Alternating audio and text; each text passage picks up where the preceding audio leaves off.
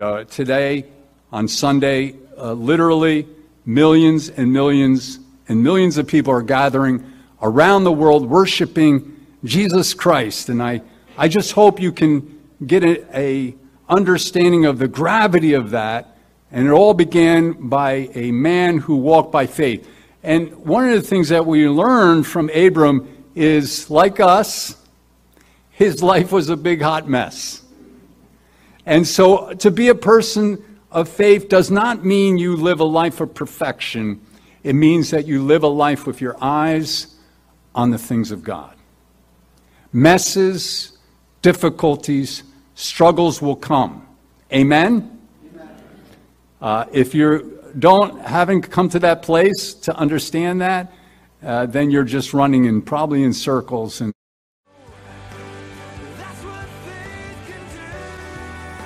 Abounding in Faith is the broadcast ministry of Immanuel Bible Church of Howell, New Jersey. If you are blessed by this message, please subscribe to our podcast or YouTube channel. You can also download our app by searching for IBCNJ in the Google Play Store or the Apple Store. For more information, please visit us at www.ibcnj.org.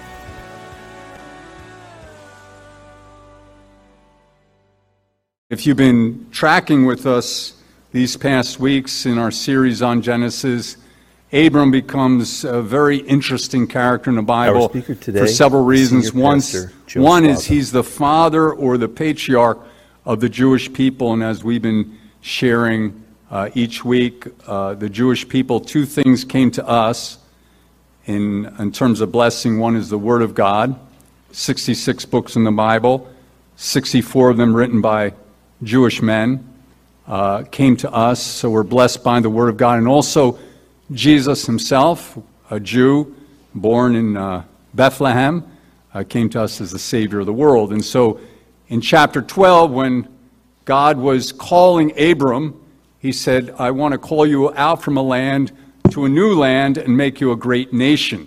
And of course, we're participants of that today. He brought Abram out to see the stars of the sea. And he said, So shall your descendants be. I just want to you to take a look around you. Uh, you know, you are like one of those stars this morning if you know Christ Jesus is your Savior. And uh, today, on Sunday, uh, literally millions and millions and millions of people are gathering around the world worshiping Jesus Christ. And I, I just hope you can get a, a understanding of the gravity of that and it all began by a man who walked by faith. And one of the things that we learn from Abram is like us, his life was a big hot mess. And so to be a person of faith does not mean you live a life of perfection. It means that you live a life with your eyes on the things of God. Messes, difficulties, struggles will come. Amen?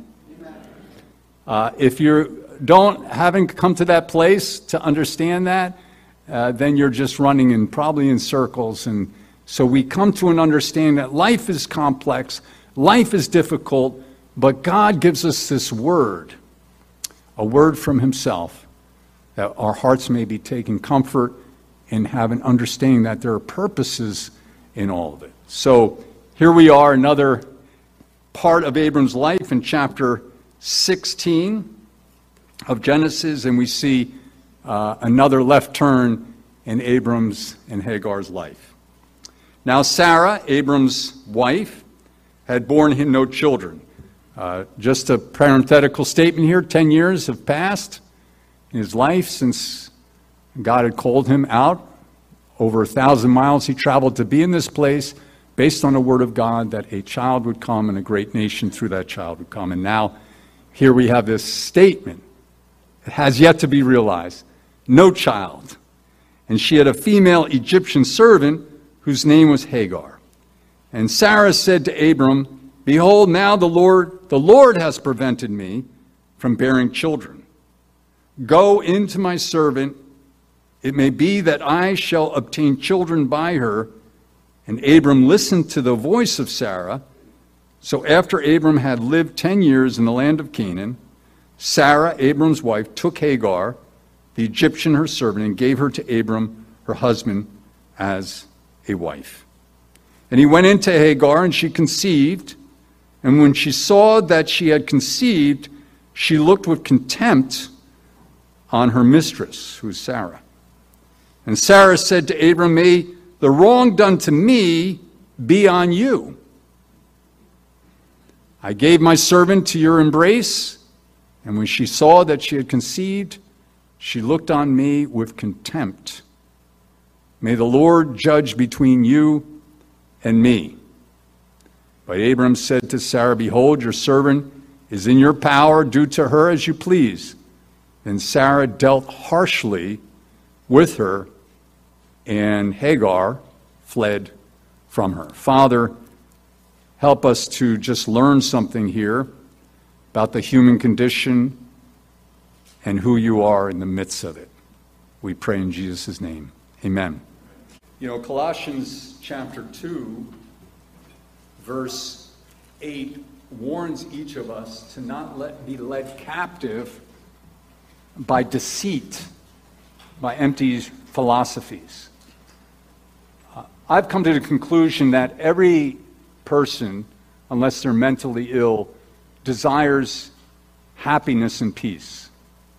We desire to have a piece of that happiness, joy in our lives in the few days we have on earth. And there are a variety of ways that we go to pursue that. And many of the ideas that have come into the hearts of people, these ideas, these philosophies, are apart from the Word of God. They don't bear His blessing. And so we have all kinds of ideas, whether it be material goods or pleasure or uh, a relationship to fill that loneliness within us, whatever it may be, Many are just running and chasing after various things to fill, as we were singing before, to fill that well that's within our hearts. And yet, God extends to us a great invitation through the person of Jesus Christ that He Himself is desiring to fill us to overflowing. And, and yet, what we find in our li- lives is that often we'll point ourselves in the wrong direction. I don't know about you, but I've taken a number of left turns, and guess where the left turn always takes me? In the wrong place. But God, in His kindness to, to us, and this is God's kindness, His mercy, even when we take these turns based on a wrong idea, He's there to greet us in the mess that we've created for ourselves and speak tenderly to us and bring us back to Himself. That is such a beautiful thought because each of us have done things that we would rather not have done in this life. But God is a God of forgiveness, He's a God of grace, He's a God of great compassion, whose mercies are new every morning. And if we're willing, in the midst of the messes of life and all the poor choices we may make, He's there to greet us and to speak to our hearts. We come to the life of Abram and Sarah, and it's clear to us that she and, and her husband Abram take a serious wrong left turn here. God had promised that he was going to give them a child. Scripture here opens up that she's childless, and in the pain and the absence of a family, she comes up with a new idea. Now, this idea was not a very good idea, uh, as any of us would could attest if you can try to import yourself into it. Her idea is to present Hagar, her servant, who's helping her out around the house, as a surrogate mother to foster this vision that God had given both of them. This was not God's idea. This was Sarah's idea, and the text is very strange indeed when it says that Abram listened to her. Now, if you go back to chapter 15, the previous chapter, we find with Abram, he's struggling himself. Where is this son that you promised? And he says to God, If you do not give me this son, Eleazar, my servant, is going to wind up inheriting my estate. And what happened to this vision that you had given me when I left Ur of Chaldea 10 years before? Where is this son? And God leads him to the uh, night sky and shows him the stars. So shall your descendants be. And it's just a tremendous reminder that as God speaks, He says, I will bring what I said to pass. My promise to you is irrevocable, it cannot be changed. You need to wait on it. Isn't that where the problem lies, isn't it? The waiting. Oh, how I hate to wait. I don't know about you. I want it now. And yesterday. But the problem is when we anxiously pursue our own dreams, we wind up taking left turns and our situation goes from bad to worse because we become the arbitrators of our own destiny. It's such a hard, harsh lesson to learn to wait on the Lord and to trust Him. It's probably the greatest lesson any of us can learn in this life. And so, as we look to Sarah and Abram, we see a woman who's come to a place of despair. Now, remember at this point, Sarah would be beyond menopause with fading beauty. In that place, she would allow doubt, discouragement, and despair to enter her heart. She's desperate for a family of her own. I tried to imagine the tension between her and Abram as as God delayed the fulfillment of his promise. I can imagine the conversation something like this Where is this son that God promised to us, Abram? Where is this family and this nation that you told me about when you receive this vision? Where we're chasing a fool's paradise. Abram, it's an empty dream. And as discouragement set into her heart, doubt, she begins to entertain several lies in her heart that would create problems not only for her life, but also Abram's life. And I would argue that this deception also would create great problems for the world that we're still experiencing to this day through the son that would be born through Hagar, who was Ishmael, the father of the Arabic nations. We're going to talk about that. But I want us to talk about three lies and deceptions that enter our heart that also we struggle with this morning. The first one is this misunderstanding our difficult circumstances. Misunderstanding our difficult circumstance. Verse 1, look at now Sarah, Abram's wife, had borne no children. Infertility for any woman in any culture at any time is a hard pill to swallow. A woman who faces infertility is a woman who may be tempted to question her own worth and value. In Eastern culture, the stigma of infertility is even greater than what a person would face in the West today. Uh, we have a doctrine that's been uh, paraded before our culture again and again these last several years, and that is uh, that the uh, people are the problem on planet Earth and the solution to that is to depopulate the earth, uh, which is, by the way, we talked about this months ago when we were in Genesis chapter 1, 2. That's a lie. Uh, the world has plenty of resources. It's just a question of whether we're trusting the Lord. So, uh, in the West today, modern culture, uh, having large families is just almost a anathema. It's almost like a heresy. But back then, uh, and also Eastern culture today, having large families was a badge of honor for a woman. And so we see this theme repeated through the Bible. We see snapshots of despair. For example, in Abram's uh, grandson Jacob, his wife Rachel, who resorted to deception to have children. We see Hannah, who was the mother of the prophet Samuel, who wept before the Lord with her infertility. Uh, when we were in India, we saw the hallmarks of ancient Indian or Eastern culture. During our time there, every year a festival would take part where literally tens of thousands would descend on the city that we lived in, and the women would go into this large cistern one at a time, and they were methodically going through this one after another, and they would change their saris, and they would uh, put on a new sari in the hope that the, that the gods would bless them and bring them children. And we saw great, when there a woman was without children in India, it was such a great stigma. They thought that the gods had cursed them. And so Sarah felt the stigma of being barren, but she misunderstood her circumstances.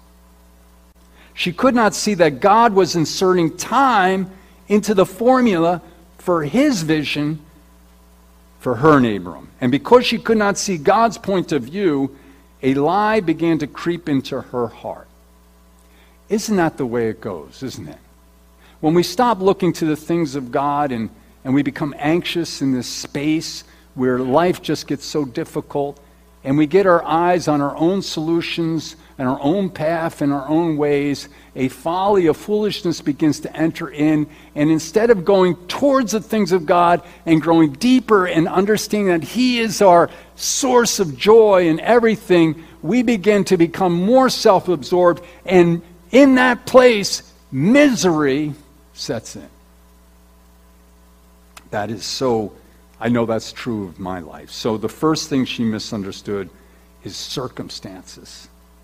The second thing she misunderstood was God's nature. Look at verse 2 in the text. She said, The Lord has kept me from having children. So she had come to the conclusion that somehow her infertility was a curse of God in some way, that somehow perhaps her and Abram did something wrong. Notice how one lie feeds into another. She believes she was barren, and in her despair, she allows her heart and mind to take on something that totally disagree with God's word. God is not true to his promise of giving me a son. Do you remember last week when Abram again went through that same struggle? He questioned God's ability to do what he could do. I don't know about you, but I struggle with that sometimes. Uh, several nights ago, I was just sharing with Pastor Mike, I spent almost the whole night in prayer, struggling over one thing that I don't want in my life physical weakness. And I wonder why God allows that, allowed that into my life. And I rested all night, and God, in His goodness, greeted me the next morning with a time of prayer with another brother in Christ. Later in the morning, another brother showed up. We spent time in prayer. I was in Turkey Swamp all day in prayer. And it became a prayer retreat. And by the end of the day, I began to surrender and be okay on His timing. He allows weakness, He allows difficulty. And instead of laying the blame at God's feet for my woes and struggles, I began to realize wait a minute, if I'm going to trust Him in His Word, then somehow through this period of time, He's accomplishing something that I couldn't, can't see. And the only tool I have at my disposal is faith to trust Him that He's going to bring me to that safe place and outcome. Sarah could not see that. And she really was basically saying, with so many in Scripture, including Eve, did God really say when Satan tempted her?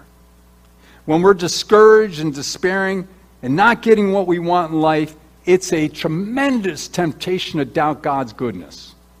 And the only thing that we have in the midst of difficulty to remind us that God is indeed good is his promise and his word that he is good. It's interesting, at the end of the Psalms, the largest book in the Bible, 150 of them, one of the last Psalms, he says, uh, His mercy and goodness endure forever. And he repeats it again and again. And I always wondered when I read that Psalm, this is awfully repetitive. Do we need to be reminded of his goodness? Absolutely. Interestingly, you find so many prayers of despair in Psalms. Psalm 74 Why, O Lord, have you rejected us? Why does your anger smolder against us, the sheep of your pasture? Psalm 88, the psalmist told the Lord, You have put me in the lowest pit, in the darkest depths. There's another 10 psalms of absolute despair and lament we find in the Bible. God's just giving us a snapshot on the human heart and how we struggle with this. We struggle with this formula that God has that He allows difficulty in our lives, and the time that we are in that difficulty is being used by God to produce, something good to transform us and change us into the person He wants us to be. I don't like it. Isn't that what um, Sam said with his green eggs and ham? Not one bit. I'd read that story to my kids again and again. Nope, don't like it. I want my ham and eggs to be normal colored. Psychologists define depression one way as anger turned inwards. Anger can be an advanced form of discouragement when a personal goal or desire is blocked. And when discouragement turns to anger, we may, we may begin to loathe ourselves or blame others or even blame God. If God is good and powerful and in control, why is He allowing me to face this place of barrenness? For Sarah, the lie was simply this God is not only reneging on his promise, but he's keeping me from having a baby. My circumstances is God's fault. He is not a faithful God. And so we see this lie enter her heart. The lie of circumstances. Why? The lie of God's nature and character. And the final lie that she had allowed in her heart is this. Look at verse 2.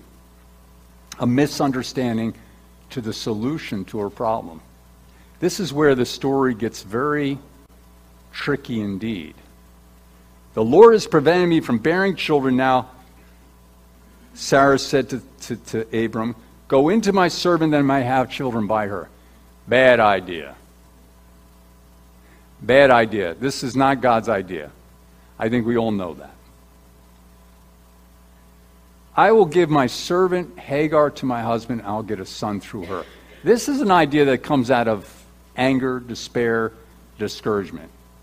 It made sense to her in some ways. It may have been even a lashing out at God.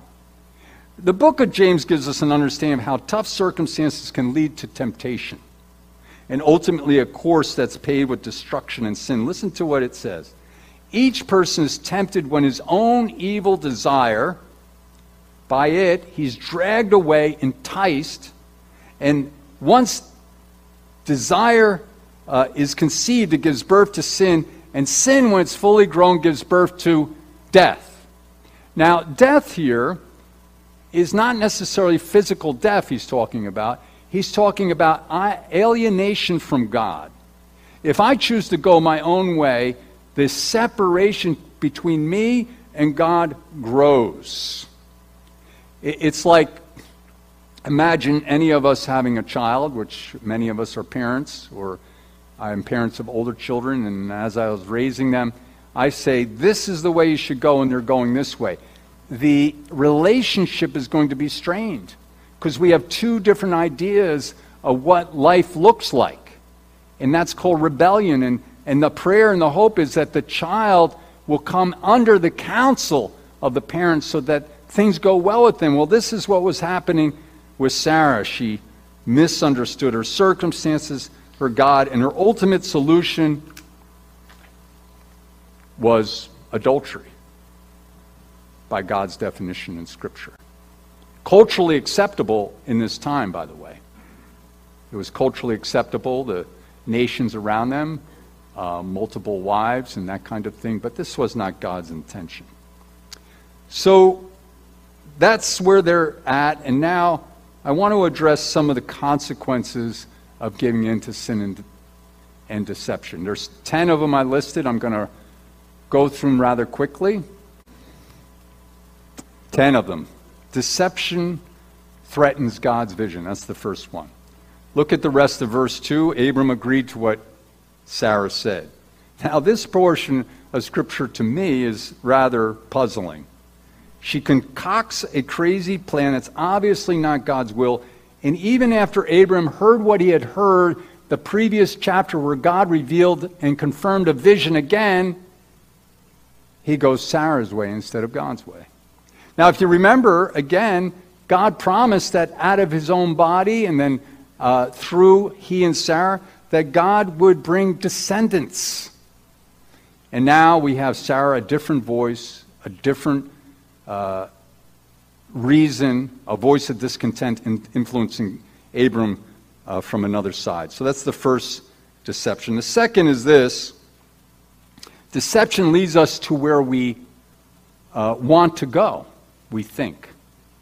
Not necessarily where God wants us to be. Look at verse 4. Abram slept with Hagar, and she conceived. The plan that Sarah had concocted in her mind seemed reasonable enough. If God's keeping me from a baby, let me foster a family through a surrogate mother. And uh, yet, she got what her, she wanted, at least she thought, right? But look at the rest of verse 4. And this brings us to our third consequence. Deception often fosters a bitterness of heart. What she would learn is that sin never leaves anything untouched. Verse 4 says, When Sarah knew Hagar was pregnant, she began to despise her mistress. And the word despise here in the Hebrew, mas, has two ideas attached to it. The first is Sarah's heart became increasingly filled with bitterness and scorn. The second idea is Hagar, being the object of that scorn, the recipient was a recipient of constant mockery and belittling from Sarah. So this is not just a small squabble. This is a major tension that has crept into the family, and each day of Hagar's pregnancy, the bitterness would mount. That's the idea here. A uh, while ago, I read this in the Daily Bread, that beautiful little pamphlet that we offer for free out there. Sin will add to your trouble, subtract from your energy, and multiply your difficulties. Fourth deception. It becomes, deception leads to irresponsibility. Look at verse 4 again. Sarah said, and I love this, You, Abram, are responsible for the wrong I'm suffering. Whoa! Wait a minute here. I mean, Abram could have said, This was your idea. But he listened, you see, and he didn't take leadership in the home. We see Sarah's unwillingness in her embittered state to take personal responsibility. And yes, Abram made a wrong choice here, but there's no hint of her sharing any of the responsibility. I, have learned that one of the deepest forms of pride is an unwillingness to accept the consequences that we often birth from our own deceptions, our own misplaced affections. And rather than taking personal, personal responsibility, we're so quick to blame the government, blame circumstance, blame God, blame others. And meanwhile, when we do that, uh, it's an impossibility to grow because confession of sin is paramount and important to us getting close to the Lord. So the fourth one is irresponsibility. Um, you know, we have a culture of victimhood today in the United States. I don't know if you noticed that.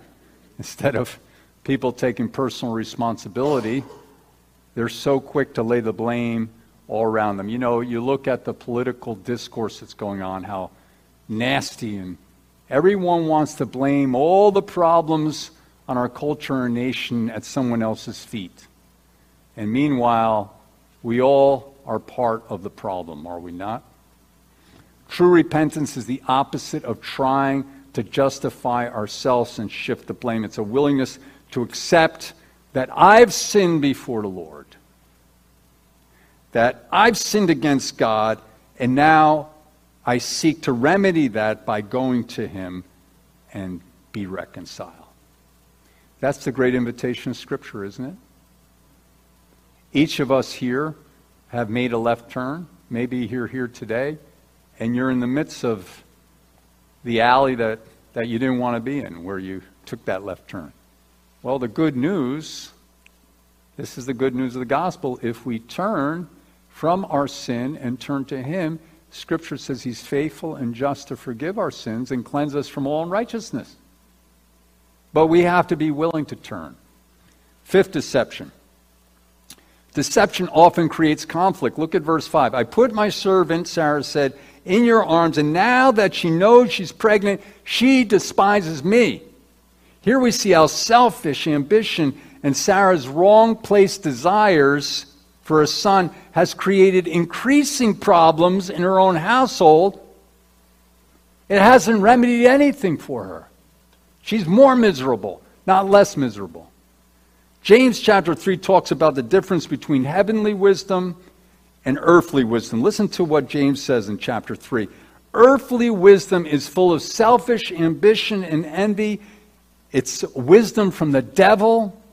Where you see that kind of wisdom practice, you see every kind of disorder and evil practice. When we put our dreams and our ideas above God's direction for our lives instead of blessing, it breeds disorder and evil practice. We see that here. Sixth deception, uh, uh, consequence of deception. It creates impossible situations. Verse 6, listen to Abram's, I call politically correct response. Your servant is in your hands. Do with her whatever you think is best.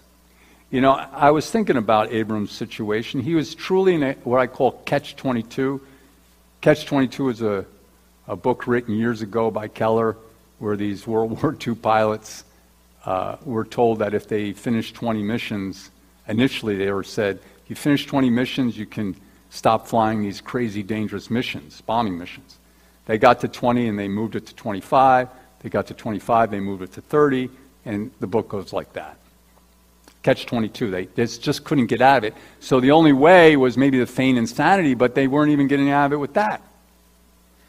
So I'll say that he was in a real catch 22. Listen, if he came to the rescue of Hagar, the situation in his home and his marriage would have worsened.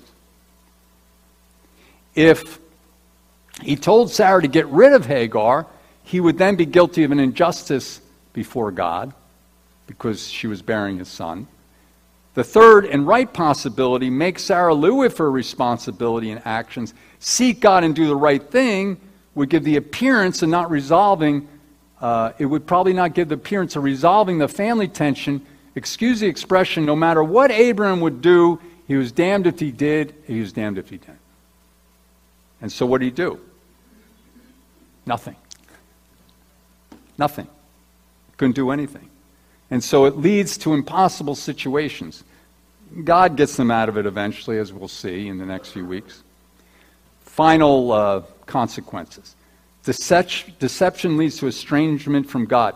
Now, if you look at the beginning of chapter 17, we're going to get into that in a couple weeks. Abram was 99 years old when he'd hear from God next in the scriptures.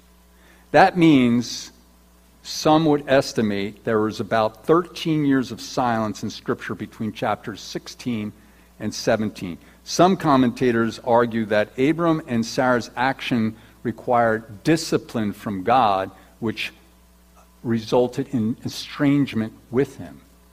Sin always has consequences, and one of the greatest consequences of sin is our heart grows distant with God. And instead of joy, blessing, and a sense of security, an increasing agitation enters our heart.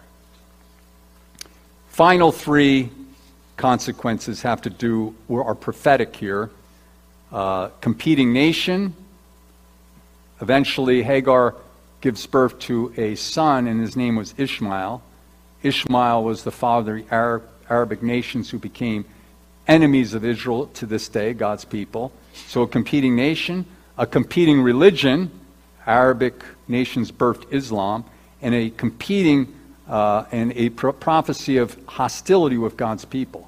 Uh, just quickly, uh, years later, when Isaac is born in chapter 21 of Genesis, we see how Ishmael fosters another nation. And in the prophecy there in chapter 21, Ishmael indeed would become a great nation. And so we see the fulfillment of that even today when we look at the Middle East. Second is deception would bring another religion. Muslims and the Quran claim, this is in the Quran now, that Ishmael is the legitimate son and Isaac is the illegitimate son, opposite of what the scripture teaches.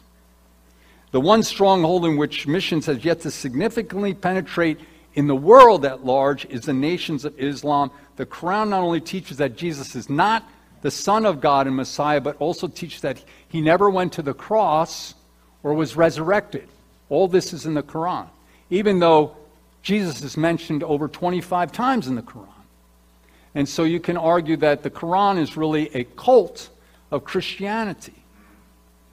And now more than a billion people are held hostage to its false system of belief without salvation in the Son of God. Instead of freedom, we see oppression. Instead of peace, we see so much violence.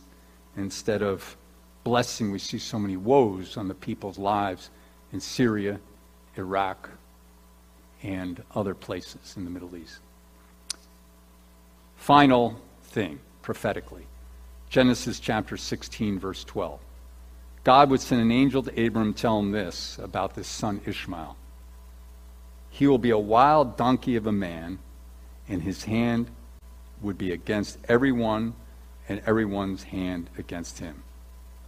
Now, when you look, this is thousands of years ago, this prophecy was given. Thousands of years ago, about 4,000.